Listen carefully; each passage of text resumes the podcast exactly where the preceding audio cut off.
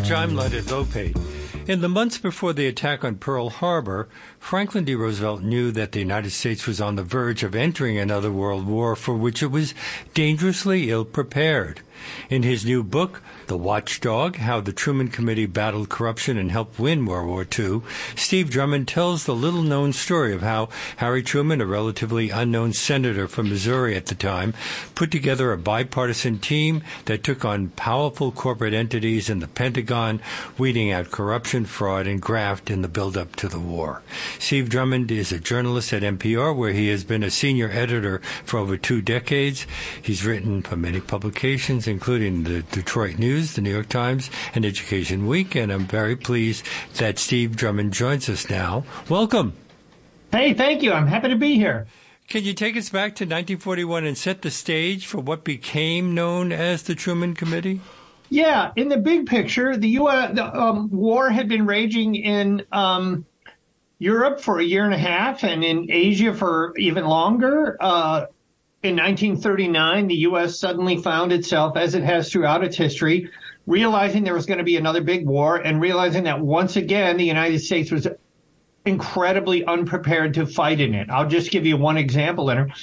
The U.S. Army at the outbreak of war was ranked 17th in the world in size, behind Romania. So Franklin Roosevelt and others realized the U.S. needed to get ready again, and they needed to do it real fast. And so that created the need for one of the biggest spending programs in the government's history. But what was the general mood in the country regarding what was happening in Europe at the time? Most people didn't, were either not paying attention to it or were not interested in it. The United States had been in a deep depression for 10 years, huge unemployment.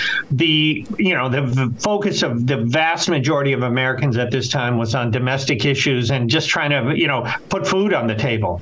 Did some see it as an opportunity? Walter Reuther, the head of the United Auto Workers Union, said, "England's battles, it used to be said, were won on the playing field of Eton. America's can be won on the assembly lines of Detroit." It was true. It was one of the things that was beginning to and would pull the country out of depression was the need for this massive defense buildup. It was called defense. It wasn't a war buildup at the time because we weren't in the war. Reuther and others, including Franklin Roosevelt, realized that both the United States need to prepare for war, but also that these expenditures would help dig the economy out of trouble. You've drawn largely on unexamined records of the Truman Committee as well as oral histories, personal letters, and interviews. Why have they been unexamined, and how did you gain access to personal letters?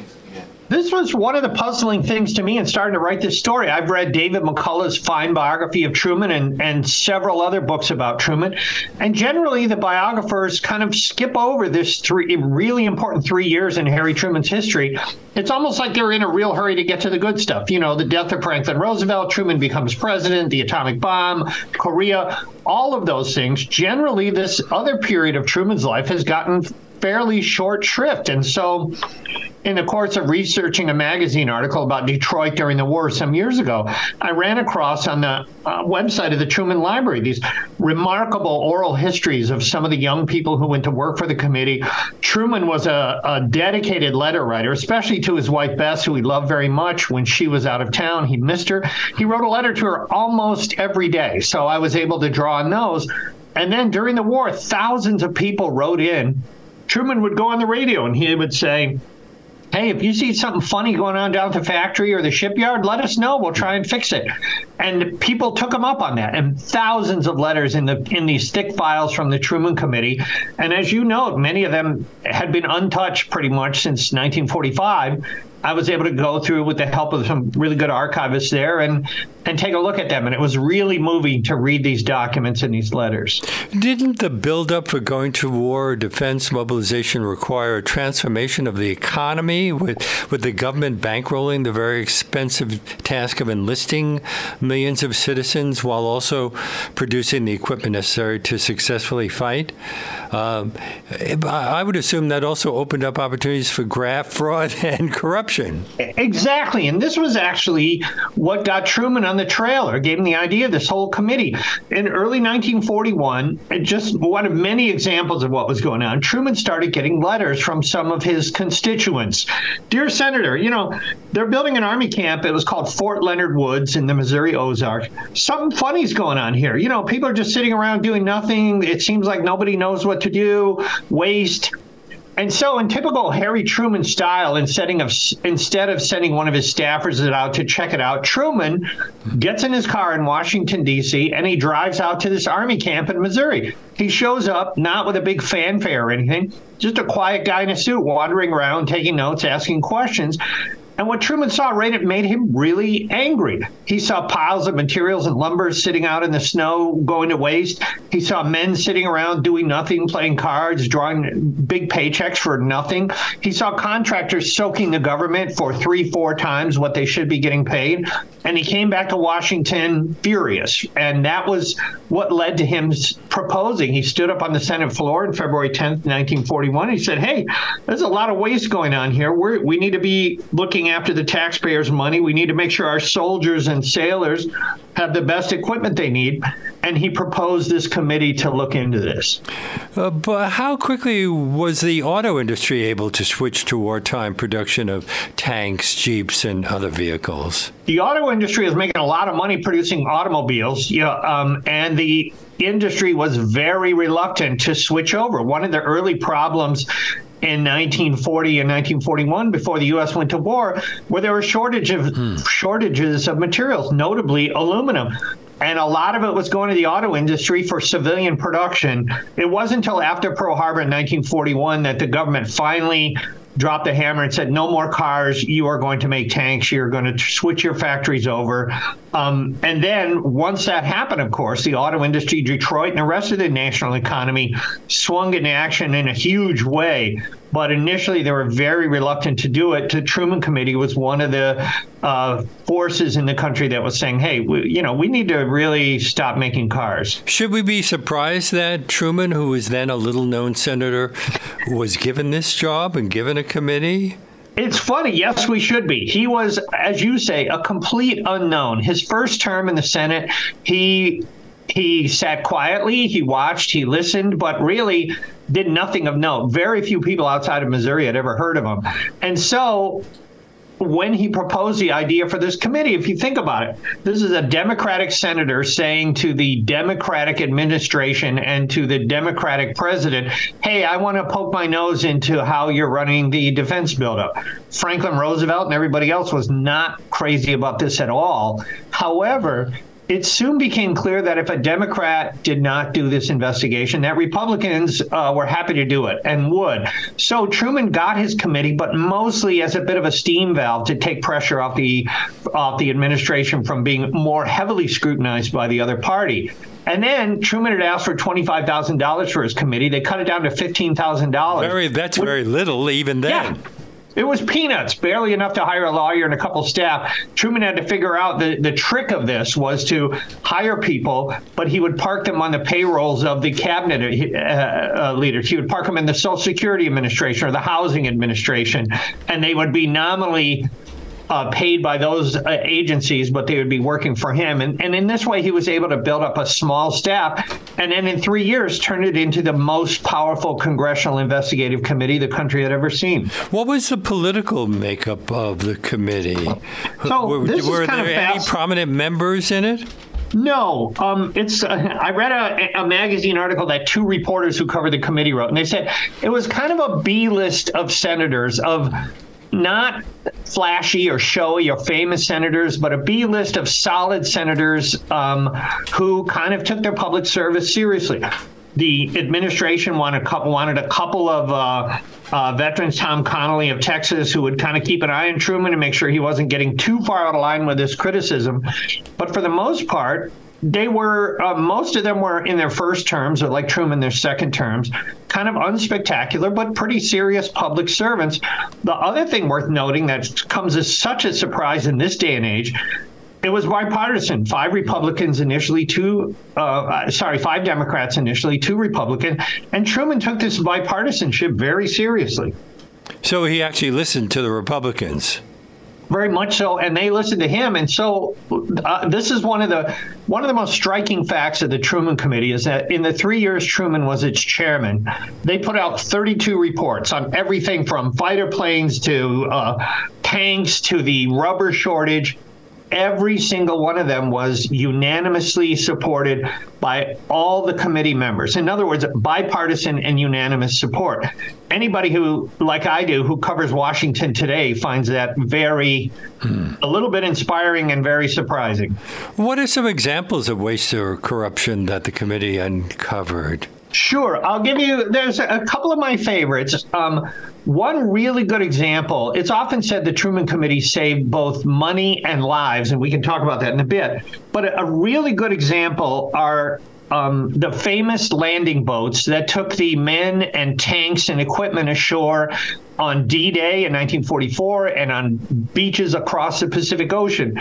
These landing boats, when the war began, this was a giant question. How are we going to take people from a boat offshore and put them on a beach a mile away while being shot at by the enemy? All kind of designs for the landing boats. The Navy had its own design, which it favored, especially the heavier ones involving tanks. They were dangerous. They were underpowered. If the sea was really choppy, they would sink or they would not be able to make it to shore. There was a New Orleans businessman, Andrew Higgins, who had a much better design. He couldn't get the Navy to listen to him. He called on a visit to Washington. He went to see Truman. He said, "Hey, help me out here." Harry Truman came up with a very good idea. He said to the Navy secretary, "Let's take one of this guy's designs. Let's take your design. Let's put a tank on them and let's sail them onto a beach and see which one does better." Well, Higgins's boat landed its tank successfully on the beach and then sailed back to circle around the other ship, which was nearly floundering in the water. So Dwight Eisenhower and many others credited these Higgins boats, as they would call, for making the D-Day landings a success in Normandy. And it's one of the many examples of the Truman Committee both stepping in to save a lot of money, save the government from wasting money on a bad design, but probably saving lives on the battlefield, too. What are some examples of waste or corruption that the committee uncovered? For example, the so-called steel slump that was reported by the Pittsburgh Post-Gazette. Very much so. So for about a year, the Truman Committee had been getting letters from an inspector, basically a whistleblower, we call him today, basically getting a letter from a guy who worked in a steel plant in Pittsburgh saying, "Hey, they're fudging the inspections. I'm under huge pressure to pass bad steel as good. They keep taking all of my inspectors and transferring to other duties. When nobody's looking, they just make up the numbers to say that this steel is as strong as or as strong as it's supposed to be, and these bad steel plates are going out to the Navy or to shipyards." The Truman Committee at first kind of blew it off. The letters were complicated. They didn't make a lot of sense. But all of a sudden, it became clear this was a real thing. The Truman Committee went up. They went undercover in the plant. They asked to see the inspection records, and turned out, literally, when they didn't have the proper strength of the steel plate, they would just make up a number and they would write in pencil F. They asked the guy right there in the factory, "What does that F mean?" And the guy said, "Well, F means phone." Well, they knew from their whistleblower that F meant fake, that they were faking these steel inspections. This was front page news around the country, fake steel being shipped from steel plant. Parents of soldiers and sailors were writing into Truman saying, "Hey, I've got a son overseas in the combat, and this steel company is making all this profit on bad steel. What the heck's going on here?" So it was another time when the Truman Committee stepped in, saw a problem, and got it fixed really quickly. But as you mentioned, the Pittsburgh paper and many others were kind of saying, "Well, all these inspections are hurting production. Oh, steel is down. Steel production is down." Well, 2 months later, U.S. steel production set a national record, and it kept doing that every month for quite a while. So Harry Truman was kind of like, "Well, Where do you think these stories about a steel slump came from? You know, there was a lot of suspicion of big corporations doing then what they do now, trying to defend themselves, trying to deflect criticism. You know, it feels very familiar reading those files. My guest on today's Leonard Lopate at Large is Steve Drummond. His book, The Watchdog: How the Truman Committee Battled Corruption and Helped Win World War II, is published by Hanover Square Press. This is WBAI New York, 99.5 FM, and also streaming live at WBAI.org.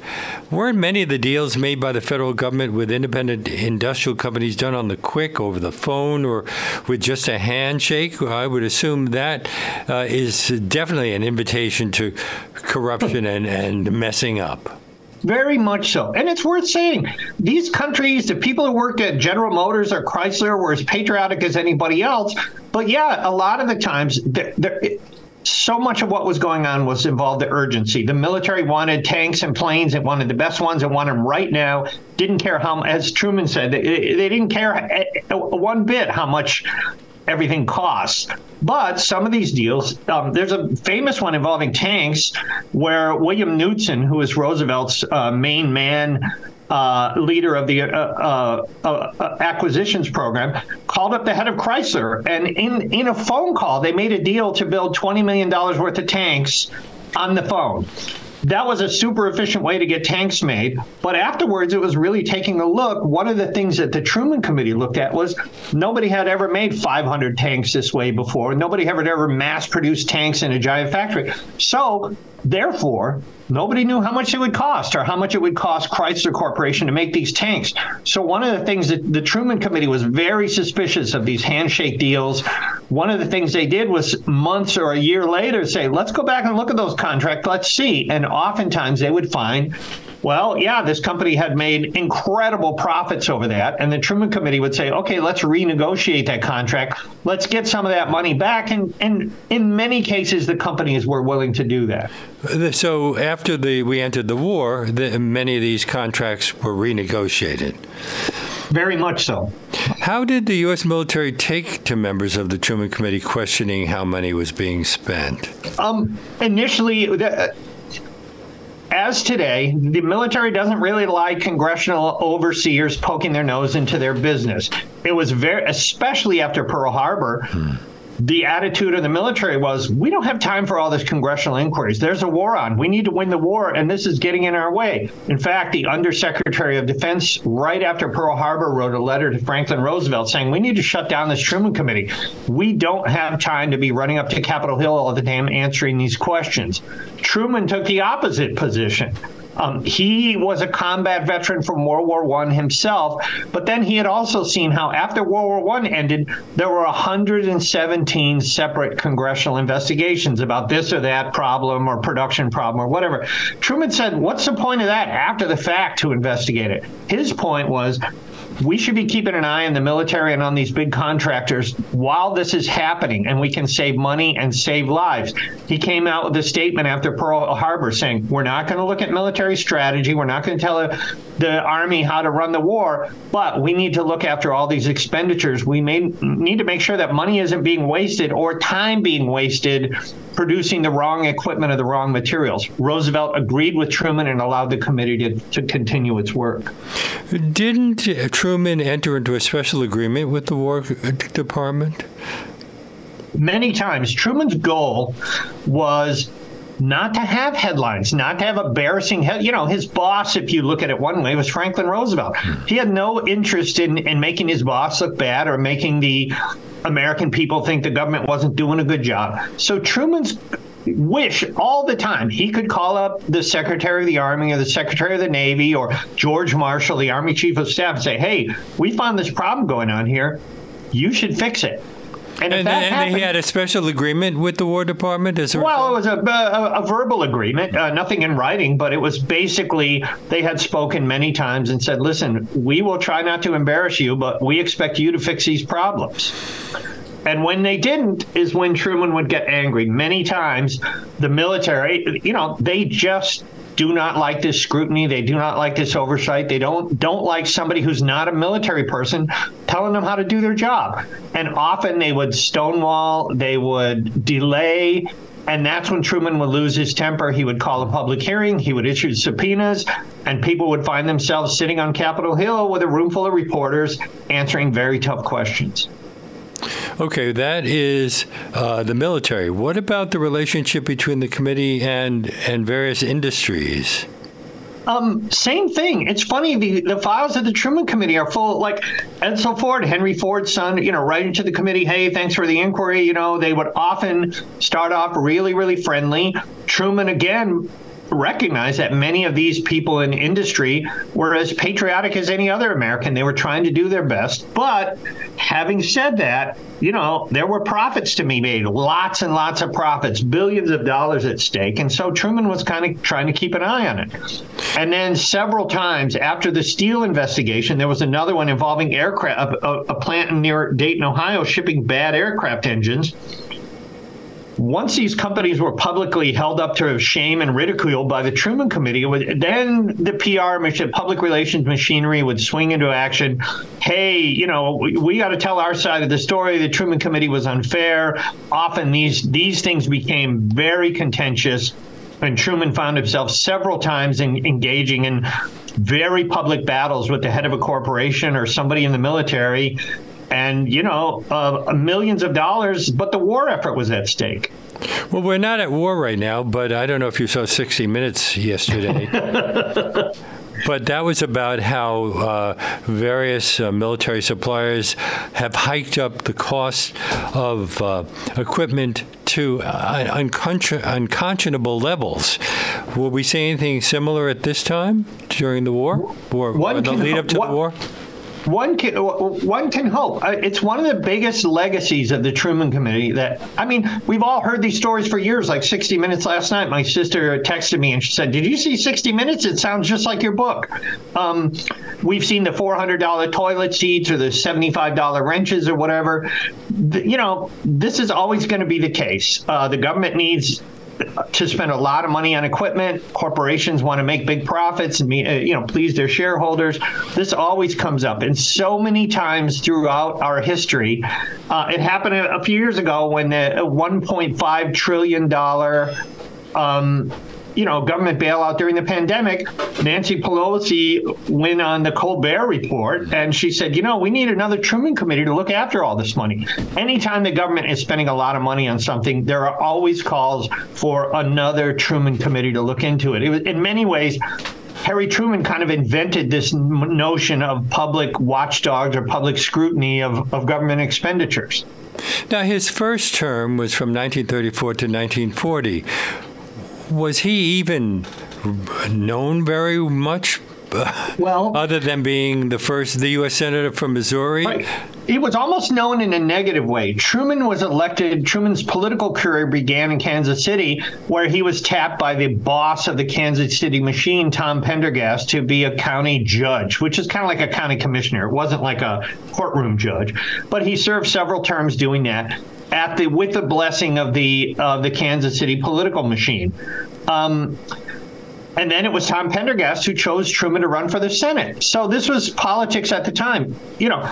You couldn't really get elected without being affiliated with one of these machines, but they were widely linked to corruption, and the Kansas City machine was certainly a very corrupt one. Truman tried to walk this balance his whole political life of being a ethical politician, but knowing that he still had to serve, the needs of his party and these patronage things. So when he came to the Senate, he was pretty much considered the senator from Pendergast.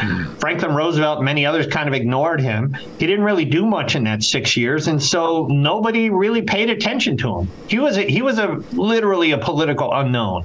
Should we be surprised that he was reelected, or would he? Yeah, simply because Pendergast was behind him. Yeah, Pendergast, by 1940, when Truman was running for re-election, Pendergast had been caught. I think it was tax evasion. He had gone to jail. Truman was stained by this. He was running against a former governor of the state, Lloyd Stark. Franklin Roosevelt, frankly, did not favor Truman, favored Stark. However, Stark was a staunch segregationist in a very racially divided state. Truman actually had the support of many of the black citizens of Missouri. He was also a likable guy. Truman had been a farmer, a businessman. When he got out and started talking to Missourians, they understand that here was a guy who kind of spoke their language. He wasn't kind of a phony politician, Stark. So in other words, his opponent had a lot of baggage. Truman very, very narrowly squeaked out re-election in 1940 for a second term. And, you know, a lot of history, a lot of the nation's history hinged on that election. But so considering all of that, why would FDR have chosen him to head this very important committee? Did he hope that the committee wouldn't do much? It was Truman's idea. Truman proposed it. There were other committees looking into this kind of spending. There was the Military Affairs Committee, the House Oversight Committee. So, and as I said, there was a lot of Republican pressure to start their own investigations. And so Truman was considered a fairly safe bet. He was a loyal soldier for the New Deal. He was quiet. He hadn't really done very much. And I think the attitude was, yeah, sure, let's toss him a bone. We'll give him a little bit of money and see what he comes up with.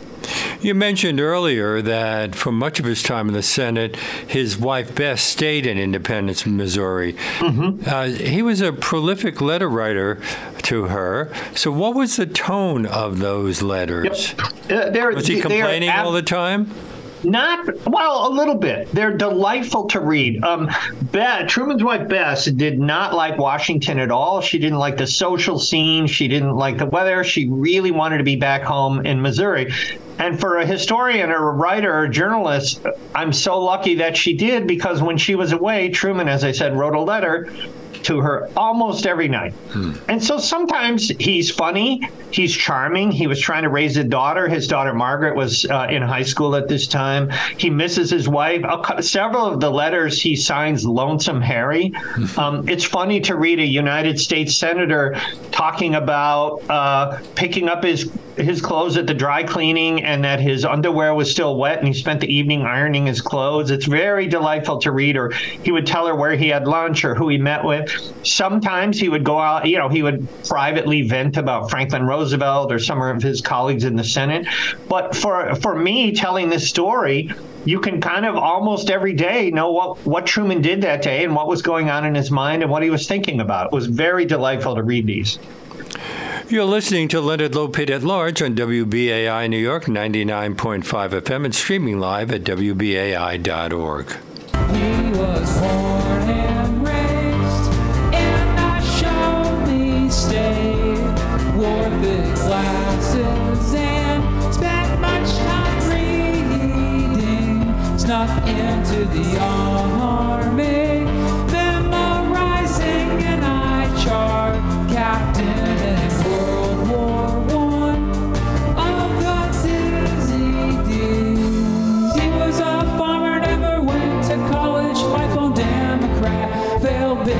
I hope you're enjoying my conversation with Steve Drummond.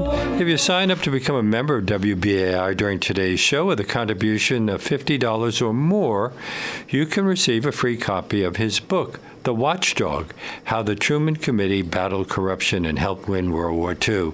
To do that, just go online to givetowbai.org or call 212-209-2950 during today's show, and we'll be happy to send you a copy. That's give2WBAI.org or 212-209-2950. But don't forget to make that $50 donation in the name of Leonard Lopate at Large, and we thank you very much. And go back to Steve Drummond, who also he's the author of the book we're discussing, The Watchdog: How the Truman Committee Battled Corruption and Helped Win World War II, published by Hanover Square Press.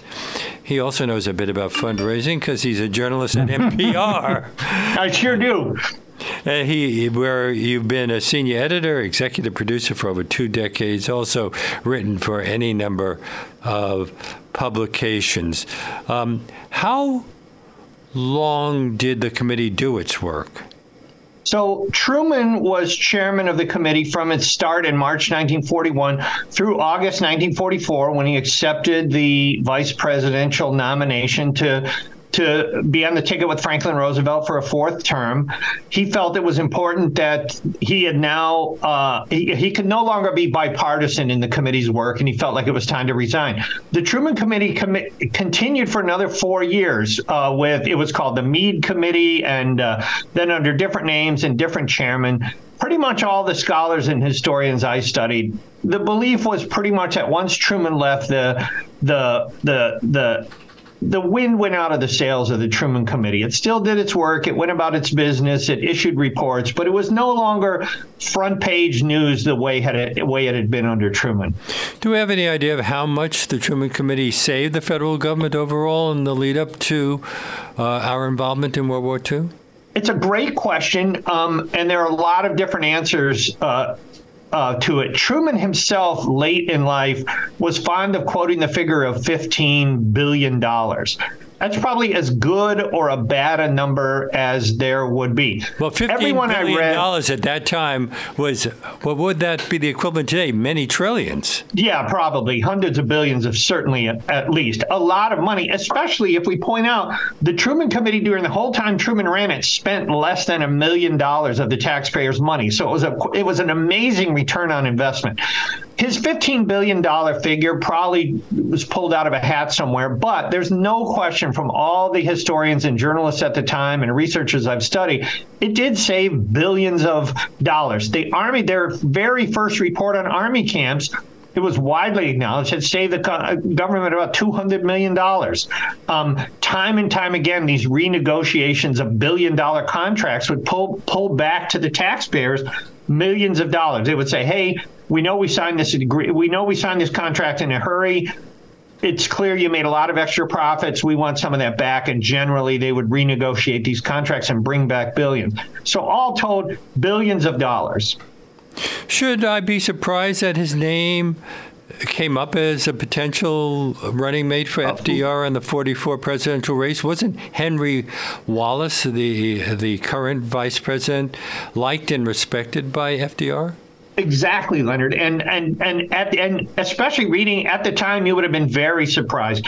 I've gone back and read a lot of the newspapers around the country from 1943 as the year moved into 1944, and intense speculation on who would be on the ticket. Normally, these days, you know, it's liable to be Kamala Harris, I would guess, or generally the current president keeps this vice president on the ticket. With Roosevelt, this was a very different situation. One, Wallace was really liked around the country as a Democrat. He was very progressive, very liberal, very popular. Eleanor Roosevelt and Franklin Roosevelt liked him personally. However, he was not a great politician. A lot of the sort of run-of-the-mill kind of politicians who made the party run, who understand how elections happen, who understand how to build local networks. Wallace had no concept of any of this, and he was very unpopular among that wing of the Democratic Party, and it was a big campaign to remove him from the ticket. And then finally, I would say, those in the know, a very few people in Washington, D.C., at the highest levels of the Democratic Party knew the president of the United States was very ill. Franklin Roosevelt was a sick man. They knew it was very likely that he would not survive a fourth term. And so they began looking around for a successor. Truman, in all these stories, Truman is like 1%. He's like a long shot. And it's only slowly through 1944 that his name kind of keeps bubbling up to the top of the list until finally, at the Chicago Convention in August 1944, Roosevelt gets on the phone and tells Truman to take the job. He didn't want it.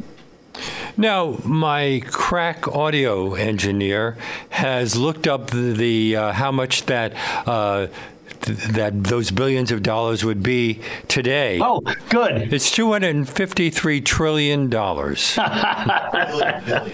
That is a lot. I should have done that. He's doing my job for me. I should have put that in the book. $253 billion. I'm sorry. $253 billion. That seems right. It's a really good number, and it gives you an idea of how much was at stake here with this Truman Committee. Thank you for that.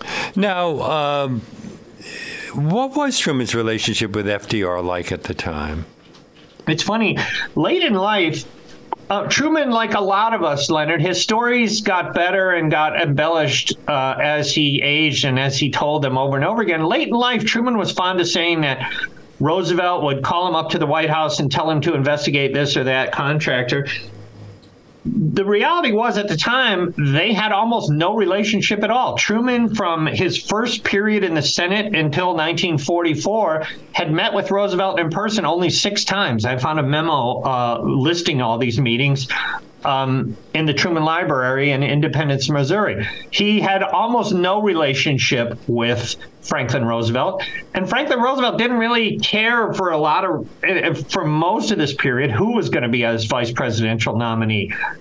He liked Truman. He didn't dislike him. They just had no relationship at all. It wasn't until Truman became the vice presidential candidate, they began to meet more frequently. Roosevelt was both ill and running a war, so it was Truman who took on most of the campaigning for Roosevelt's 4th term, going around the country, meeting with people, making speeches and such. Steve Drummond is my guest on today's Leonard Lopate at Large. His book, The Watchdog: How the Truman Committee Battled Corruption and Helped Win World War II, is published by Hanover Square Press. This is WBAI New York, 99.5 FM, and streaming live at WBAI.org. One big issue within the committee's scope was an investigation into the widespread racial discrimination in defense plants and the military. What were Truman's personal and public views on race at the time, and how did he approach race relations in the early 1940s? That's a great question, and especially at this period of his life, as we know later on. Because this is Jim Crow time, isn't it? Yeah, you know? Very much so. And Truman was born in the 1880s in Missouri, a deeply segregationist state.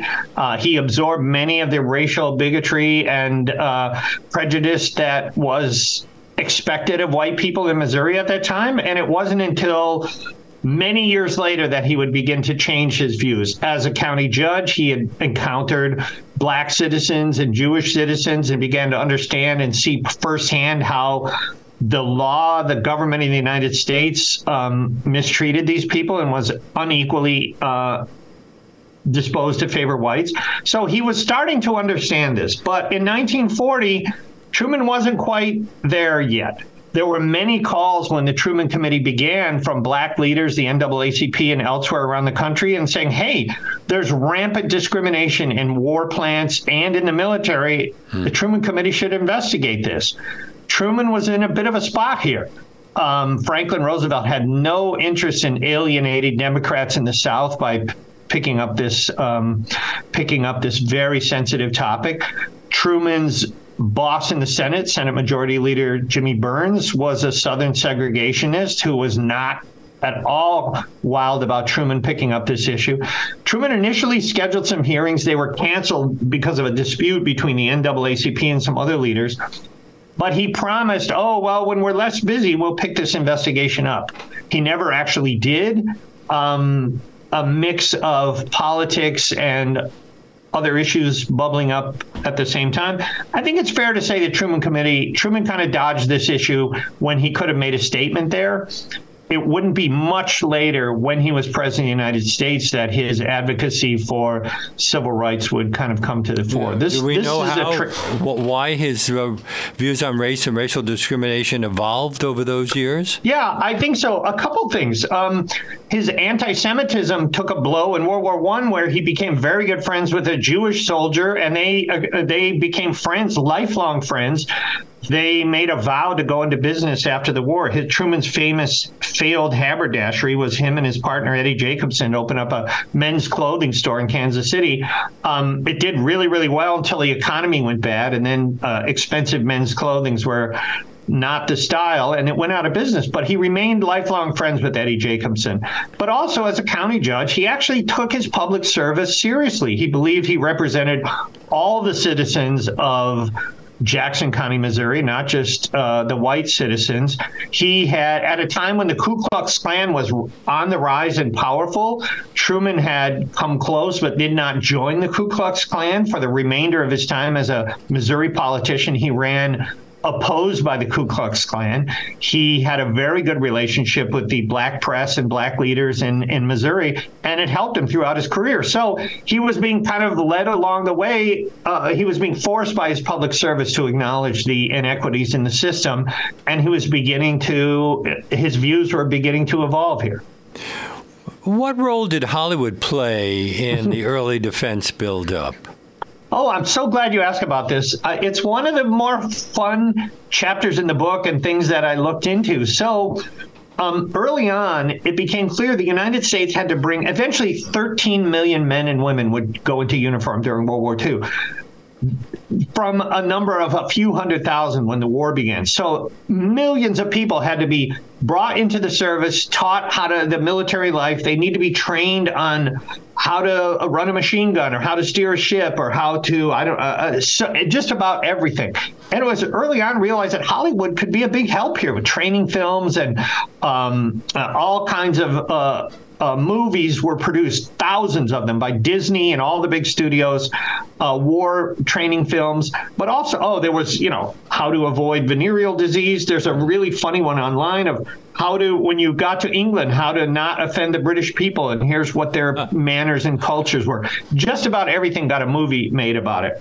But same thing, just like steel production or airplane engines, the questions arose very early on. Hey, was Hollywood making a lot of profits on this?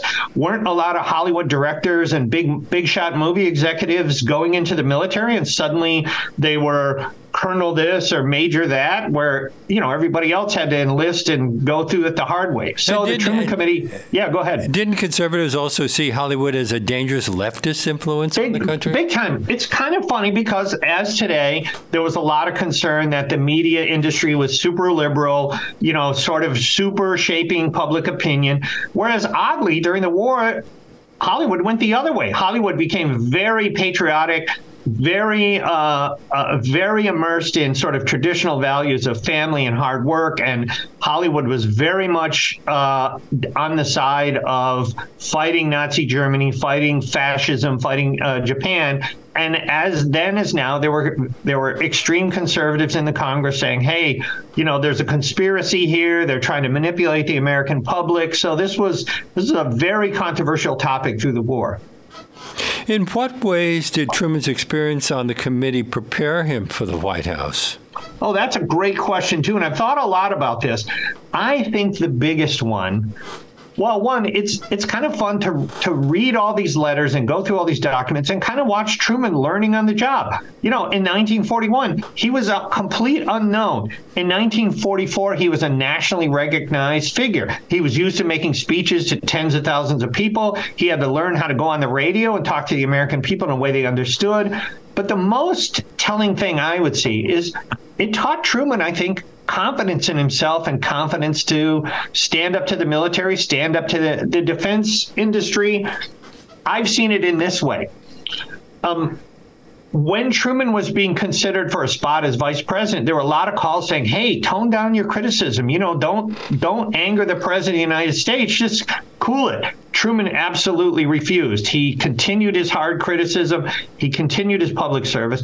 And that, I think, was that it's one of the things he's known for as president, was making his willingness to make unpopular and unpolitically popular decisions. Firing General MacArthur is a really good example. It's got him all kinds of criticism from the press, all kinds of vilification. Truman didn't care. He did it anyway. He knew that MacArthur had overstepped his bounds during the Korean War and he fired him. So you see a lot of those seeds that would guide him as president being planted during the Truman Committee. What happened with the committee after Truman was chosen to be FDR's vice president? It continued on for another 3 or 4 years. Many of the staffers stayed around, but the Truman Committee kind of petered out. There was a lot of work to be done. Having converted the entire U.S. economy to a wartime footing, the big question as early as 1943 and 1944, how do we put it back? And put it back to what? Not to the Depression economy of 25% unemployment. There were big questions about what to do with the factories the government had built, what to do with the millions of women who had gone into the workplace, how to unconvert the economy or turn it back to a peacetime economy without falling back into depression. So the Truman Committee continued on after Truman's chairmanship. It just didn't quite have the popularity and the sort of national significance that it did under Truman. Do we have any idea how much the Truman Committee saved the federal government overall in the lead up to our involvement in World War II and then... Well, as I was saying earlier, it's a tough call. It's really hard to put numbers on it. Certainly it was in the billions of dollars, and, you know, which, as you pointed out earlier, it would be the equivalent of hundreds of billions of dollars in today's money. It's just really...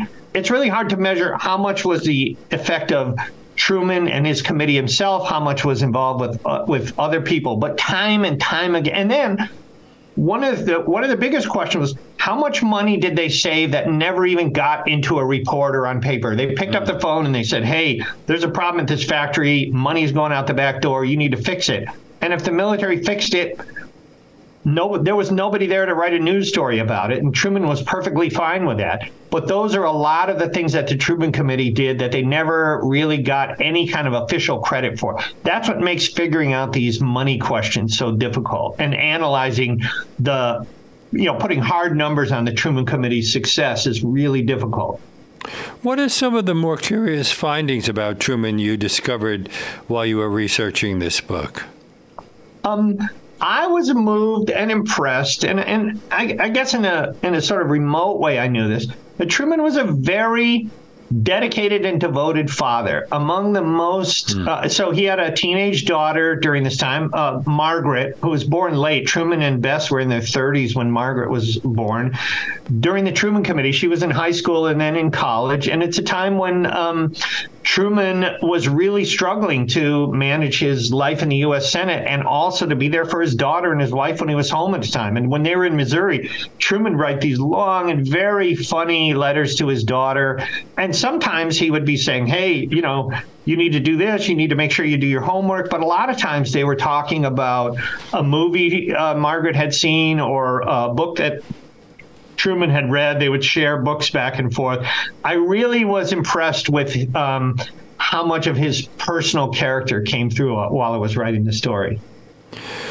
Would you say that the Truman Committee is one of the rare examples of governmental success? I would, and that's because I think I'm thinking about things today. What would happen if there were a Truman Committee today? I suspect we would be seeing a lot more fighting in public. Yep, and I don't know, Leonard, if that's, you know, the media or social media or just the incredible partisanship of Washington today, but it seems really hard to imagine, you know, a bunch of members of Congress coming together, you know, resisting the urge to grab the headlines or to be on the TV that night and saying, hey, let's quietly make this problem go away. Let's quietly come to agreement on this report. There was almost no leaking. You know, so many of the things that plagued the way Washington works today, Truman, again, everybody seems to give him personal credit for making this happen. Truman worked so hard to build consensus, to get the agreement, to, boy, you should see the memos to the Truman Committee going out to the staff saying, anybody talks to a reporter, you're going to be in big trouble. And for the most part, things didn't leak. They didn't play out there. They didn't air their business in public the way it seems so often happens today. So, yeah, it's kind of inspiring to look back and look at this, as you say, very rare success story. In the few minutes that we have left, anything you want to add? Let me think about that. I grew up just outside Detroit. My grandparents were among the millions of people who moved north from the South to work in the war plants, like millions of other people. It was really, really fun to pick up this story that affects so much of my own personal life. In Washington, D.C., to see these public servants, you know, looking into Detroit and seeing how the Ford Motor Company was doing or seeing what Chrysler was doing. But the main takeaway I came away from the book was reading these personal letters that people picked up a pen, they picked up a paper, and they said, hey, Senator Truman, my son is fighting overseas right now, and how can the steel company be doing this? You know, thanks a lot, Senator. You've really done a great job. Keep up the good work. That, to me, was kind of the heart of the story and what really inspired me to, you know, take 4 years and write it. Well, what struck me as much as anything was this was the country was very conflicted at the time, and yet it did a lot, it worked things out a lot better than what we're seeing right now, another time of conflict. I very much think so. And I talk a lot in the book about how this was a time, and naturally, it was wartime. The attack on Pearl Harbor brought the country together in very unusual ways. So that's what we need, somebody to start a war against the United States right now? Or somehow we are, you know, the nation is threatened in so many different ways, and it's not as clear-cut, perhaps, as Pearl Harbor. But nevertheless, whether it's on climate change or immigration or so many other ways, there are real issues that need real solutions. And right now, sometimes it seems frustrating of watching politicians in Washington struggle to make things happen. And so it was kind of a pleasure the last few years to spend a lot of time in the 1940s and watching this sort of inspiring story roll out in front of me. Steve Drummond's book, The Watchdog: How the Truman Committee Battled Corruption and Helped Win World War II, is published by Hanover Square Press. It's been a great pleasure talking with you. Thank you so much for being on our show today. Oh, it was certainly my pleasure. I really enjoyed the conversation.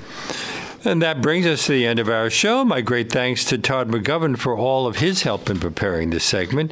If you're just discovering this program and would like to hear more about one-hour deep dive interviews, you can access our over 800 past shows streaming on demand at WBAI.org. Our podcast, which has surpassed 1 million plays, is available on iTunes, Apple, and everywhere else you get your podcasts.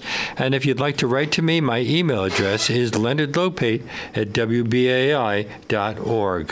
Before I sign off today, I need to ask you to support WBAI to keep this show coming to you weekdays from 1 to 2 p.m. Not just this show, this station, because right now we are going through a fund drive week in which we will be offering all sorts of premiums beyond the obvious ones. But the premiums that I'm going to offer you right now is something I mentioned earlier. If you make a contribution of $50 or more in the name of Leonard Lopate at Large right now, you can receive a copy of the book we've been discussing, The Watchdog: How the Truman Committee Battled Corruption and Helped Win World War II by Steve Drummond. Or you can just support us because you believe in what we do and want to help us stay alive. There's also another thing that's happening now. We are offering a number of collections on flash drives called The Best of BAI. And I think shows and favorite hosts flash drive sounds like a particularly intriguing one. You can have that for $99. However you do it, give us that call at 212-209-2950 or go online to give to WBAI.org. And you might also consider becoming a sustaining member, what we call a BAI buddy, with a monthly contribution of $10, $15, $20, $25 a month, whatever you're comfortable with. And we'll say thank you with a BAI tote bag to anyone who signs up to become a BAI buddy for $10 a month or more. But either way, I hope you'll call right now because we rely totally on listener donations. We're the only station in the New York radio dial that's 100% listener-sponsored. Help keep us alive with your tax-deductible support. And we hope that you can join us again tomorrow when our guest will be one of our favorite regulars on our program, Bob Henley. We'll see you then.